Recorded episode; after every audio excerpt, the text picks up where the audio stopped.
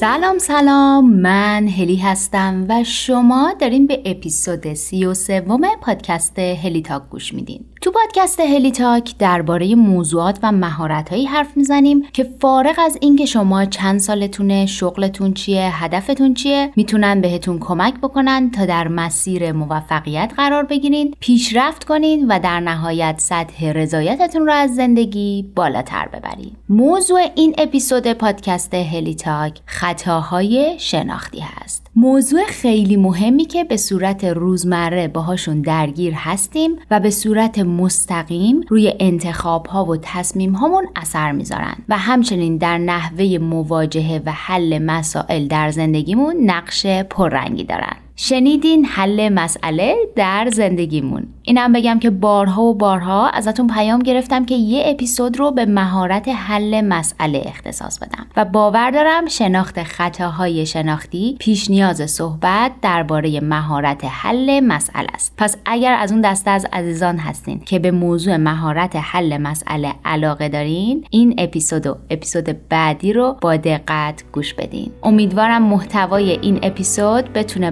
براتون مفید و کاربردی باشه. آماده این؟ بزن بریم.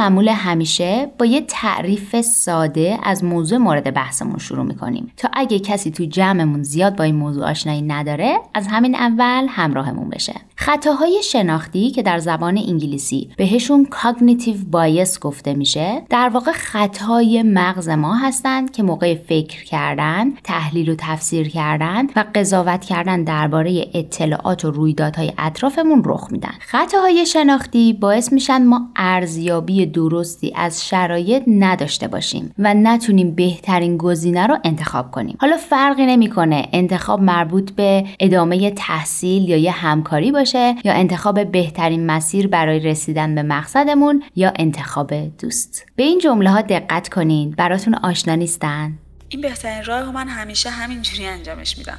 این ایده کار نمی‌کنه. چون این امتحانو خراب کردم اصلا توانایی درس خوندن یا لیاقت لازم برای گرفتن این شغل رو ندارم. می‌خوام درس خوندن رو بذارم کنار اصلا. من اصلا آدم خلاقی نیستم. اگه مدیر عاملمون طرحمو تایید نکنه طرح من ارزشمند نیست. این ایده کار نمی‌کنه. قبلا یه چیزی شبیه بهش رو امتحان کردم جواب نداده. پس اینم جواب نمیده. ما خودمون می‌دونیم مشتریامون چی لازم دارم ما تشخیص میدیم چی تولید کنیم نه مشتریامون. من بدشانسترین آدم کره زمینم. سارا دوستم دیر سر قرار رسیده. هوا هم که بارونیه. حتما با ماشین تصادف کرده.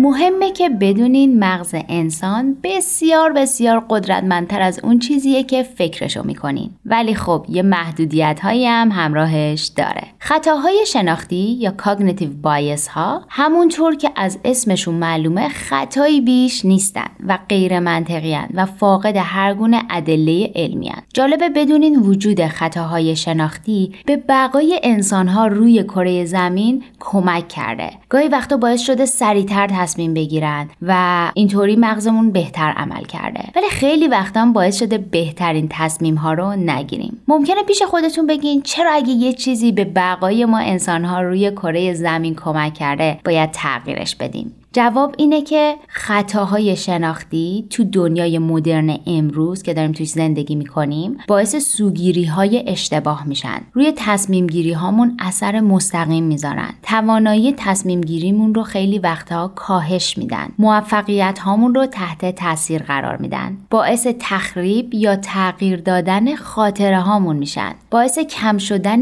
انتقاد پذیریمون میشن. می‌تونن باعث افزایش استرس و افسردگیمون بشن. خلاقیتمون رو به شدت کاهش میدن و می‌تونن روابطمون رو شدیدن تحت تاثیر قرار بدن.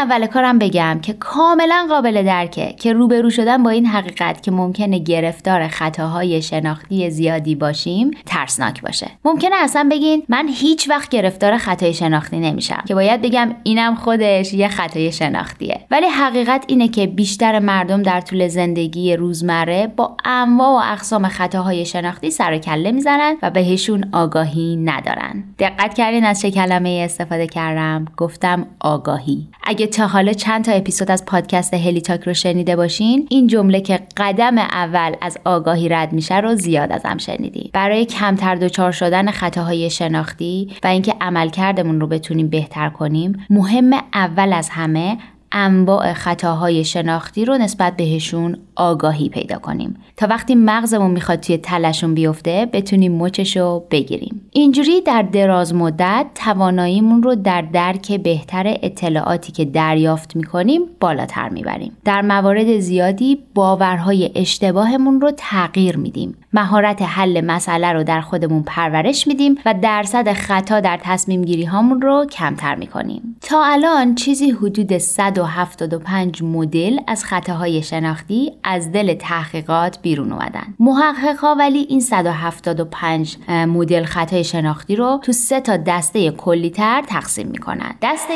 اول information bias که باعث تعصب توی اطلاعاتمون میشه. دسته دوم selection bias که باعث تعصب در گزینش و انتخابمون میشه. و دسته سوم confounding bias که تعصبات گیج کننده میشه بهشون گفت. در واقع یه ترکیبی از چند تا تعصبن یا اینکه نمیشه خیلی ساده اجزاشو از همدیگه جدا کرد. مسلما پوشش دادن تمام خطاهای شناختی و تعصبات ناشی ازشون توی یک یا دو تا دونه اپیزود پادکست هلیتاک امکان پذیر نیست. ضمن اینکه شاید شناختن همه مدل خطاهای شناختی زیاد کمکی به کنترلشون نکنه. ولی توی این اپیزود به ده تا از رایج ترین مدل هاش می‌پردازیم و باهاشون آشنا میشیم. قول بهتون میدم توی اپیزود بعدی با چند تا خطای شناختی بیشتر آشناتون بکنم و در ادامه توی هفته نامه توسعه فردیمون که هر هفته به صورت رایگان به دست مخاطبامون میرسونیم بیشتر درباره اون خطاهای شناختی که اینجا در واقع کاور نشدن و پوشش داده نشدن صحبت بکنیم. پس بریم که با یه تعدادی خطای شناختی رایج و مثالهاشون آشنا باشیم.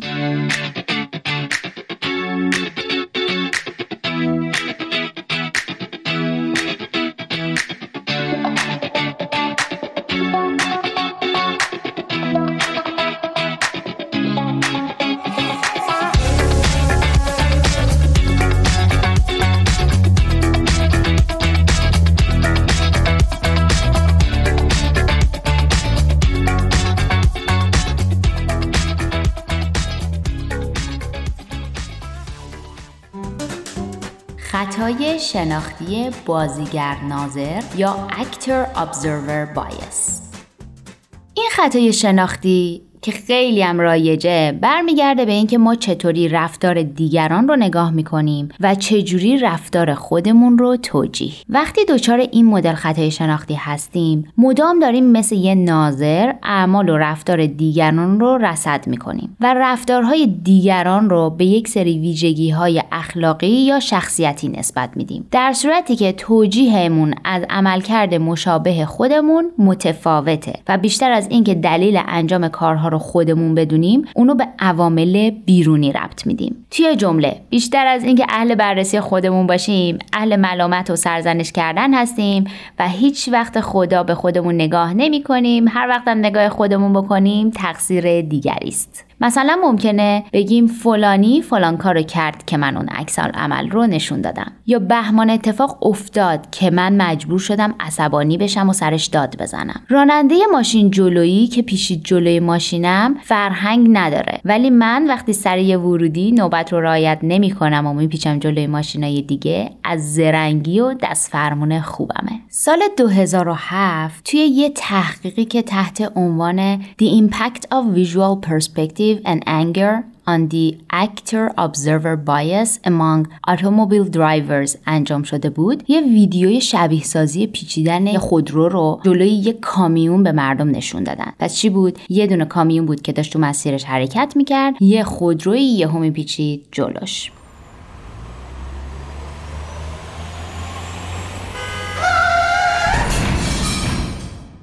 و ازشون خواستن که نظرشون رو درباره اینکه کی مقصره بگن. مردمم دو گروه شدن رفتن تو دو تا تیم مختلف. یه عده اونایی که ماجرا رو از دید راننده کامیون می‌دیدن و توی نقش ناظر یا ابزرور رفته بودن. این گروه کار راننده خودروی سواری رو خیلی خیلی بد می‌دونستن نسبت بهش خشمگین شده بودن و فکر کردن که راننده کم تجربه یا ناشیه و خیلی حرکت پرخطر و اشتباهی رو انجام داده. شاید اگه این تحقیق تو کشور ما برگزار شده بود یه سری اینجا کامنت می‌دادن که وقتی زیر پای هر تازه به دوران رسیده یه ماشینه همین میشه دیگه. جالبه که یه عده داستان رو از دید راننده خودروی سواری دیدن و رفتن توی نقش بازیگر یا اکتر و در واقع توی اون تیم بودن. جالبه که اونایی که ماجرا رو از دید اکتر می‌دیدن احساس خطر کمتری نسبت به اون حرکتی که راننده انجام داده و به کل داستان داشتن. این مثال رو زدم که بدونین خطای شناختی مثل اکتر ابزرور تا این حد روی نتیجه گیری و عکس عمل ما نسبت به یک اتفاق یکسان اثر داره و می‌تونه باعث پیشفرزهای اشتباه بشه. مثلا اینکه با یه رفتار یه سری لیبل شخصیتی به یک کسی بزنیم. بگیم ناشی کم تجربه است یا تازه به دوران رسیده است.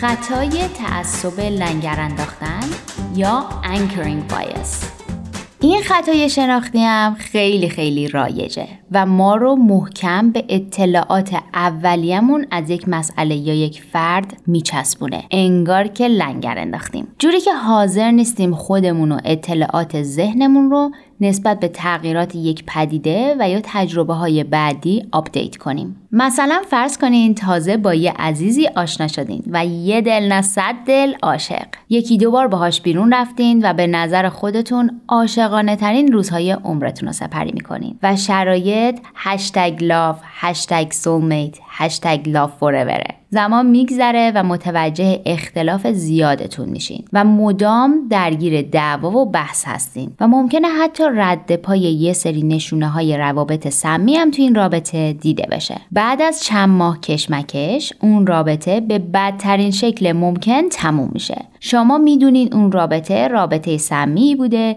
شما امنیت احساسی و روانی نداشتین. اما حالا فقط و فقط به روزهای خوب اولش فکر می‌کنین و حسرتش رو می‌خونین. در واقع تصویر ذهنیتون از اون رابطه و از اون آدم توی روزهای خوب اولیه گیر کرده و لنگر انداخته و با اطلاعات بعدی که از اون فرد و رابطه به دست آوردین update نشده. یه مثال دیگه از خطای تعصب لنگر انداختن تحقیقیه که در سال 2019 تحت عنوان Anchoring and Adjustment During Affect Inferences انجام شده. محققان به دو گروه مختلف عکس یه آدم رو نشون دادن و یه سری اطلاعات نوشتاری هم درباره پیشینه اون آدم در اختیارشون گذاشتن. با این تفاوت که به یه گروه اطلاعات نوشتاری و پیشینه مثبتی از فرد دادن و به گروه دیگه اطلاعات نوشتاری و پیشینه منفی از فرد دادن. بعد ازشون پرسیدن به نظرت آدم توی عکس الان چه احساسی داره؟ نتیجه نشون می‌داد که افراد برای توصیف احساس اون فرد در لحظه برمیگردن به اطلاعات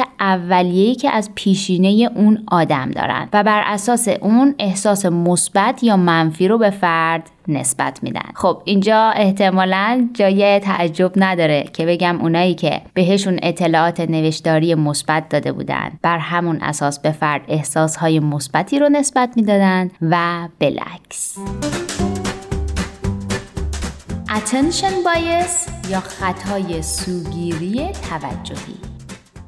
محققا معتقدند که این خطای شناختی احتمالا در طول روند حفظ بقا در انسان شکل گرفته. یعنی یه مدل مکانیزم برای حفظ بقای انسان در طول روند تکاملش بوده. این مدل خطای شناختی اینجوریه که انسان به چیزهایی که برای بقاش اهمیت بیشتری داشته توجه بیشتری می‌کرده. مثلا انسان اولیه مجبور بوده برای حفظ جون خودش در برابر حیوانات درنده فرار کنه یا تا جایی که میشه از اونها اجتناب کنه.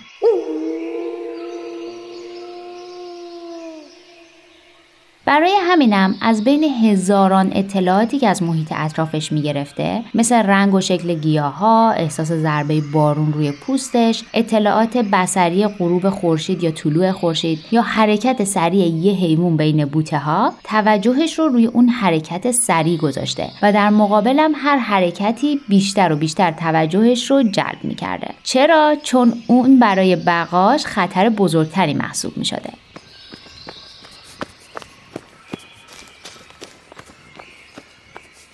واقعیت اینه که به عنوان انسانهای عصر مدرن ما دیگه توی جنگل یا فضاهایی که خطر حمله گرگ و خرس دارن زندگی نمی کنیم. ولی هنوز بمباران اطلاعات محیطی حواس ما رو نشونه می‌گیره. شاید دقت کرده باشین که وقتی دنبال یه برنامه ریزی سفرین از اون لحظه چشمتون کلی بیلبورد و آگهی تبلیغاتی مربوط به سفر می‌بینه یا وقتی کسی تصمیم به بارداری داره همه جا تبلیغ محصولات کودک می‌بینه یا یه مثال دم دستی تر اینه که وقتی گرسنه یا وقتی تصمیم به رژیم می‌گیرین همه جا غذاها و خوراکی های خوشمزه می‌بینین. من هیچ وقت یادم نمیره سال کنکورم بود و دفتر انتخاب رشته رو گرفته بودم. از طرفی هم حسابی گشنم بود و نهار نخورده بودم. چون مغزم دنبال برطرف کردن گشنگی بود توی دفترچه رشته ها رشته پیرا پزشکی رو اشتباه خوندم و به مامانم گفتم این رشته پیتزا پیراشکی هم چیز جالبی به نظر می‌رسه ها. خلاصه این خطای شناختی باعث میشه حس کنیم با محرکای محیطی بیش از حد احاطه شدیم. ولی احتمالا اینطوری نیست. فقط نسبت به اون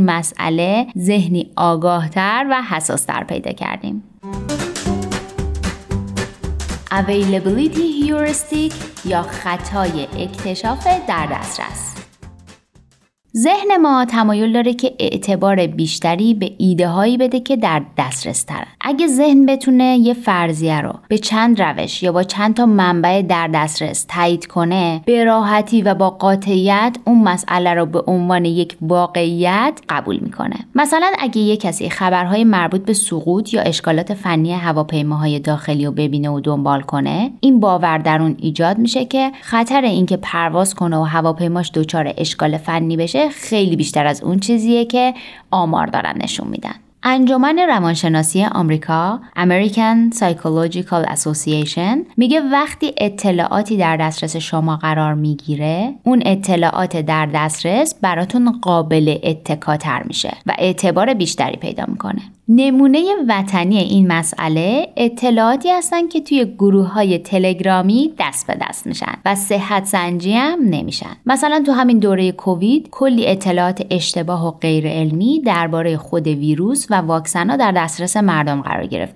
که اصلا پشتوانه علمی نداشتن. ولی چون در دسترس تر از اطلاعات علمی بودن که باید براشون سرچ می‌کردن و چند تا منبع رو درستی آزمایی می‌کردن و وقت و انرژی میذاشتن همون اطلاعات دم دستی و غلط تلگرامی رو عمیقا باور و بعد نشر دادن. مسئله مهمی که اینجا وجود داره اینه که ببینیم اطلاعات و باورهامون از کجا میان. آیا منبعشون در دسترس ترین منبعه؟ مثلا چون مامان یا بابام میگن. آیا منبعشون معتبره؟ مثلا سازمان بهداشت جهانیه یا گروه تلگرامی دکتر سمیعی که اسم دکتر سمیعی روشه ولی معلوم نیست کی پشتشه؟ آیا اطلاعات بیشتر و متناقضی در منابع کمتر در دسترس وجود داره که از دید ما مخفی موندن؟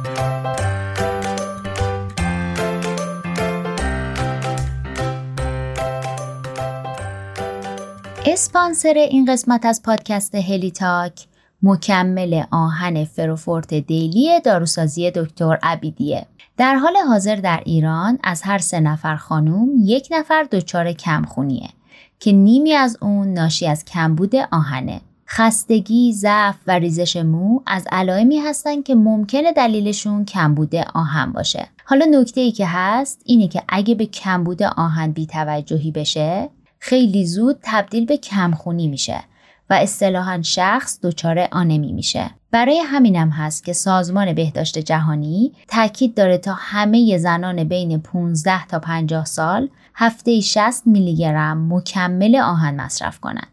یعنی دو تا کپسول فروفورت دیلی در هفته. فروفورت دیلی هم به خاطر فرمولاسیونی که داره از لحاظ گوارشی عوارض بسیار کمی داره و اثر بخشی و جذبش خیلی خوبه. اگرم این نکته رو می‌دونین و همیشه یادتون میره که مکمل آهنتون رو مصرف کنین یه لینک تقویم براتون گذاشتم تو شونوت این اپیزود که اگه روش کلیک کنین ریمایندر هفته دو کپسول میشینه روی تقویم گوشیتون تا فراموشتون نشه. ممنونم از اسپانسر این قسمت مکمل آهن فروفورت دیلی از داروسازی دکتر عبیدی.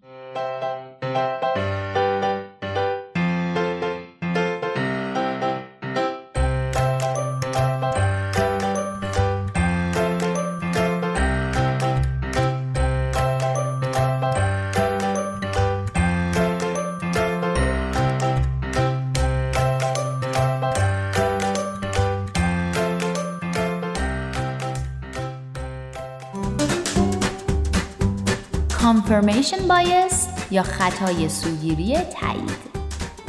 حقیقت اینه که ماها تمایل داریم اطلاعات رو جوری جستجو و تایید کنیم که پیشفرزهای ذهنی قبلی خودمون رو تایید کنن. یعنی تا جایی که میشه سعی می‌کنیم اطلاعاتی که با باورهامون در تضاد هست رو کلا نادیده بگیریم یا بیاعتبارشون کنیم. مثلا اگر بر اثر خوندن یک یا چند تا منبع باور داشته باشیم که واکسن زدن بیشتر از اینکه فایده داشته باشه برامون عوارض داره از اون به بعد هر مطلبی که درباره عوارض واکسن باشه و باور ما رو تایید کنه می‌خونیم و قبول داریم و هر منبعی که باور ما رو تایید نکنه نادیده می‌گیریم یا معتبر نمیدونیمش. متاسفانه متاسفانه دنیای مدرن و حضور شبکه های اجتماعی به این خطای شناختی بسیار بسیار دامن می‌زنند. حالا چرا؟ چون شبکه های اجتماعی بر اساس رفتار شما مثل لایک زدن یک سری محتواها اون دست محتواها رو بیشتر و بیشتر بهتون نشون میدن. همین باعث میشه بدون اینکه اصلا متوجه بشیم خودمون رو با منابع و محتوایی احاطه کنیم که در راستای تایید باورهای خود خودمونه.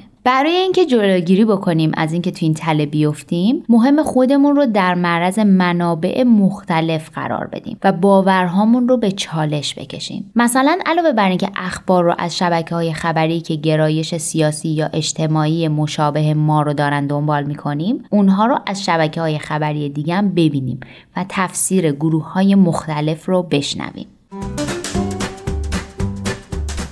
دانینگ کروگر افکت یا اثر دانینگ کروگر روانشناسا این خطای شناختی رو به عنوان ناتوانی در تشخیص صلاحیت خودمون در یک زمینه توصیف می‌کنند. تحقیقات نشون داده بعضی افراد نسبت به کاری که واقعا در اون مهارت ندارن اعتماد به نفس بسیار بسیار بالایی دارن. حالا فرقی نمی‌کنه اون مسئله تصورشون نسبت به استعدادشون در بازیگری باشه یا پزشکی یا ورق بازی کردن. دیدن این خطای شناختی تو دیگران خیلی آسان تر از اینه که متوجهش بشیم که خودمون دچارشیم. مثلا ممکنه خیلی بیشتر به چشمون بیاد که فلان دوستمون بدون دانش پزشکی و داروسازی به این و اون قرص تجویز می‌کنه و فکر می‌کنه خیلی بارشه. ولی اگه خودمون درگیر این خطا باشیم احتمالا به چشممون نمیاد. برای نیفتادن تو این چاله و این خطای شناختی باید پیشفرزهای خودمون رو مدام ارزیابی بکنیم. مثلا بپرسیم چی باعث میشه که احساس کنم تو این زمینه حرفی برای گفتن دارم یا ای هستم. مثلا مدرکشو دارم کتاب های زیادی تو این زمینه خوندم زیر نظر اساتیدش آموزش دیدم یا غیره. بعد اینکه از تصمیم گیری سریع خودداری کنیم. معمولا یکم زمان دادن به تصمیم گیری باعث میشه کمتر توی این چاله من کار بلدم و می‌دونم راهش همینه بیفتیم. حالا این زمانی که میدیم ممکنه زمان به این باشه که صحبت نکنیم و فوری اظهار نظر نکنیم یا اینکه فوری اقدام نکنیم. و اینکه انتقاد پذیر باشیم. فیدبک هایی که دیگران درباره دانش و عملکردمون بهمون میدن می‌تونن راهگشا باشن. هیلو افکت یا اثر حاله ای این خطای شناختی هم خیلی خیلی رواج داره. اثر حاله ای باعث میشه ذهن ما تحت تاثیر یک یا چند ویژگی که عموما فیزیکی و ظاهری هستند به یک فرد یا یک جسم یا یک سرویس کیفیتی رو نسبت بدن. مثلا افراد معمولا تحت تاثیر زیبایی یا موقعیت اجتماعی افراد قرار می گیرن و اونها رو اینجوری در دستبندی های موفق خوشحال و خوشبخت قرار میدن به جای اینکه واقعا شناخت درستی ازشون داشته باشن. یکی از مثال های اثر حاله ای که تو فضای کاری هم می‌تونه رخ بده اینه که همکاری که لباس رسمی تر و گرونتری میپوشه رو در مقایسه با همکاری که یه تیشرت ساده میپوشه و کمتر بابت تیپ و ظاهرش هزینه می‌کنه حرفه‌ای تر ببینیم. یا مثلا تحقیقات نشون میدن فاکتور زیبایی و جذابیت می‌تونه شدیدا اثر حاله ای ایجاد کنه و ما فکر کنیم که کسی که زیبا و جذابه لزوما باهوشم هست. در صورتی که عملکرد آکادمیک اون فرد زیبا و جذاب چیز دیگه رو نشون میده و هیچ ربطی به زیباییش نداره. دوست دارم بدونین در صنعت تبلیغات حسابی از این خطای شناختیمون استفاده می‌کنن تا ما رو مجاب به خرید کردن یک محصول یا سرویس کنن. مثلا برندهای مختلف از یه آدم جذاب و به ظاهر موفق استفاده می‌کنن که اون محصول مورد نظر رو استفاده می‌کنه. یا خیلی وقتا سلبریتی ها و چهره های مشهور و محبوب رو برای تبلیغات بیلبوردی و تیزری می‌بینین که محصول یا سرویس مورد نظر رو دارن استفاده می‌کنن. و اینجوری جذابیت و موفق موفقیت با استفاده از یک محصول گره می‌خوره و باعث میشه ما راحت تر دست تو جیبمون بکنیم و یه محصولی رو بخریم. یا اینکه به خودمون بگیم اگه فلان بازیگر یا خواننده مشهور فلان محصول یا سرویس رو استفاده می‌کنه حتما اون محصول خیلی خوب و حسابیه. که الان می‌دونین این یک خطای شناختی بیش نیست. دوست دارم این بار که آگهی های تبلیغاتی می‌بینین یا وقتی توی شهر از کنار بیلبوردهای تبلیغاتی رد میشین یک کم از این لنز بهشون نگاه کنید. Misinformation Effect یا اثر اطلاعات غلط. وقتی یه خاطره یا یه رویداد رو به یاد میاریم اگه بعد از اون اطلاعات تکمیلی هرچند ظریفی به ما برسه اون اطلاعات اضافه میشن به خاطره که ما از اون اتفاق داریم و می‌تونن اون خاطره رو تغییر بدن. برای همینم با گذر زمان می‌تونه باعث بشه ذهنمون جزئیاتی رو به اون اطلاعات اضافه کنه یا اینکه یه قسمت هایی رو ازش حذف کنه. مثلا ممکنه شما با دوستاتون تجربه یه حادثه رو داشته باشین. مثلا یه تصادف رانندگی. چیزی که به یاد دارین اینه که سرعتتون بالا بوده ولی نه خیلی بالا. حالا اگه یکی از رفقای شما که تو اون ماشین نشسته بوده بگه من دیدم سرعتمون رو 140 تا بود وقتی به اون پیچ رسیدیم همین اطلاعات غلط خاطره شما رو از اون سانحه تغییر میده و باعث میشه که فیلمی که از اون تصادف و توی ذهن خودتون در واقع پلی می‌کنین رو از این به بعد با سرعت بیشتری ببینین. این شکل از سوگیری شناختی پیامدهای زیادی برای اعتبار شهادت شهود در دادگاه داره و باعث میشه که قاضی اعتبار واقعی اون اظهارات شهود رو با تکرار اظهاراتشون یا با سنجیدنش از زوایای مختلف بسنجن. خوبه که بدونیم خاطره که از یک سری وقایع داریم متاسفانه یا خوشبختانه با اطلاعات درست و غلطی که بعدش درباره جزئیات اون واقع می‌گیریم تغییر می‌کنه و بازسازی میشه.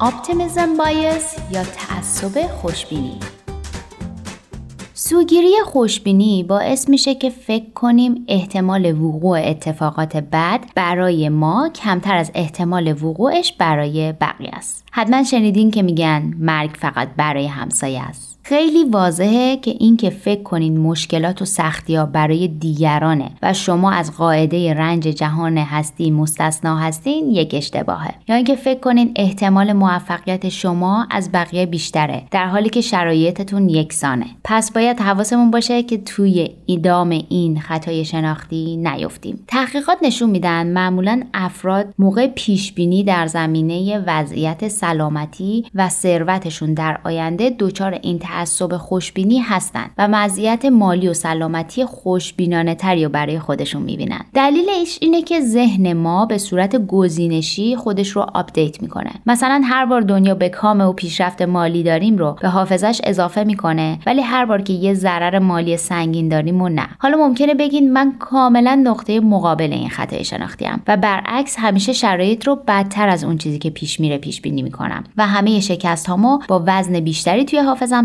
ثبت می‌کنم و موفقیت هام رو کم تر خب اگه جزو این گروه هستینم الان باید بدونین که درگیر تعصب بدبینی هستین و اونم باز یه خطای شناختیه و بس. Functional Fixedness یا خطای تثبیت عمل یه لحظه به چکش و عملکردش فکر کنین. احتمال اینکه وقتی چکش به ذهنتون می‌رسه اونو در حال کوبیده شدن روی میخ ببینین یا فوری باهاش میخ رو هم تو ذهنتون بیارین زیاده. بله درسته که این دقیقا همون عملکردیه که چکش براش ساخته شده. پس ذهن تصویر میخ و چکش رو به همدیگه لینک می‌کنه و هر دفعه شما با دیدن میخ یا چکش به یاد اون یکی میفتین ولی این برای همه عملکردها و تصمیمات قطعا پاسخ پاسخگو نیست و ممکنه باعث بشه ما حتی روابطمون هم در محیط کار یا خونه با این خطاهای شناختی تنظیم کنیم. مثلا بابا مساوی با ذهن اقتصادی و ناناور خونه. مامان مساوی با مسئول پخت و پز و نظافت خونه. مشکل این مدل تفکر اینه که به شدت خلاقیت و توانایی حل مسئله رو تحت تاثیر قرار میده. راه حلی که روانشناسا برای بهبود این مدل خطا پیدا کردن اینه که به افراد آموزش بدن که به ویژگی های یک فرد یا شی توجه کنند به جای توجه به عمل کرده اون شی یا فرد. توی یه تحقیقی که در سال 2012 تحت عنوان Innovation Relies on the Obscure A Key to Overcoming the Classic Problem of Functional Fixedness انجام شده اومدن محققان افراد رو در یک تحقیق دو مرحله قرار دادن. توی مرحله اول یه ابزار رو بهشون دادن و ازشون درباره کاربردش پرسیدن. بعد توی مرحله دوم اجزای اون ابزار رو جدا جدا کردن و دوباره درباره کاربردشون سوال کردن. مثلا اگه شم رو تصور کنین که از پارافین و فیتیله درست شده کارکردش روشن کردن محیطه. ولی اگه بیایم اجزای شم رو یعنی همون پارافین و فیتیله رو که در واقع یه تیکه نخ رو از همدیگه جدا کنیم حالا برای هر کدوم از این اجزا کلی کاربرد دیگه میشه نام ببریم. جالبه که بدونین شرکت کننده هایی که توی این تحقیق تمرین داده شدن و یاد گرفتن که دومین متد رو انجام بدن و اجزا رو جدا جدا ببینن و درگیر خطای تثبیت عمل کرد نشن در زمینه حل مسئله 67 درصد بهتر عمل کردن.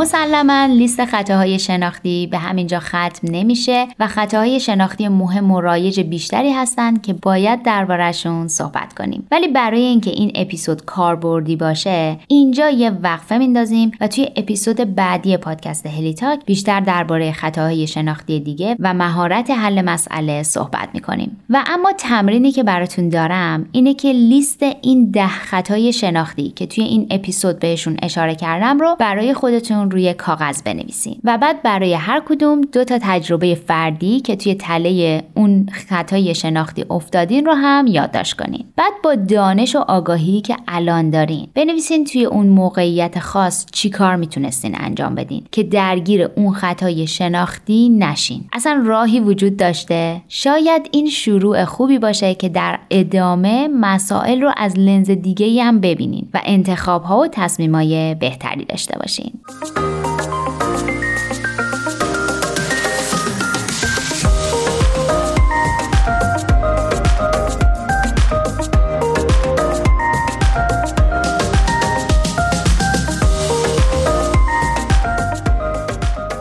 چیزی که شنیدین اپیزود 33 پادکست هلی تاک بود که در اسفند ماه 1400 ضبط و منتشر شده. همینجا می‌خوام از اسپانسر این اپیزود شرکت داروسازی دکتر عبیدی تشکر کنم و یادآوری بکنم که لینک تقویم مکمل آهنشون رو گذاشتم تو شونوت این اپیزود که اگه دوست داشتین روی کلندرتون نصب بکنین.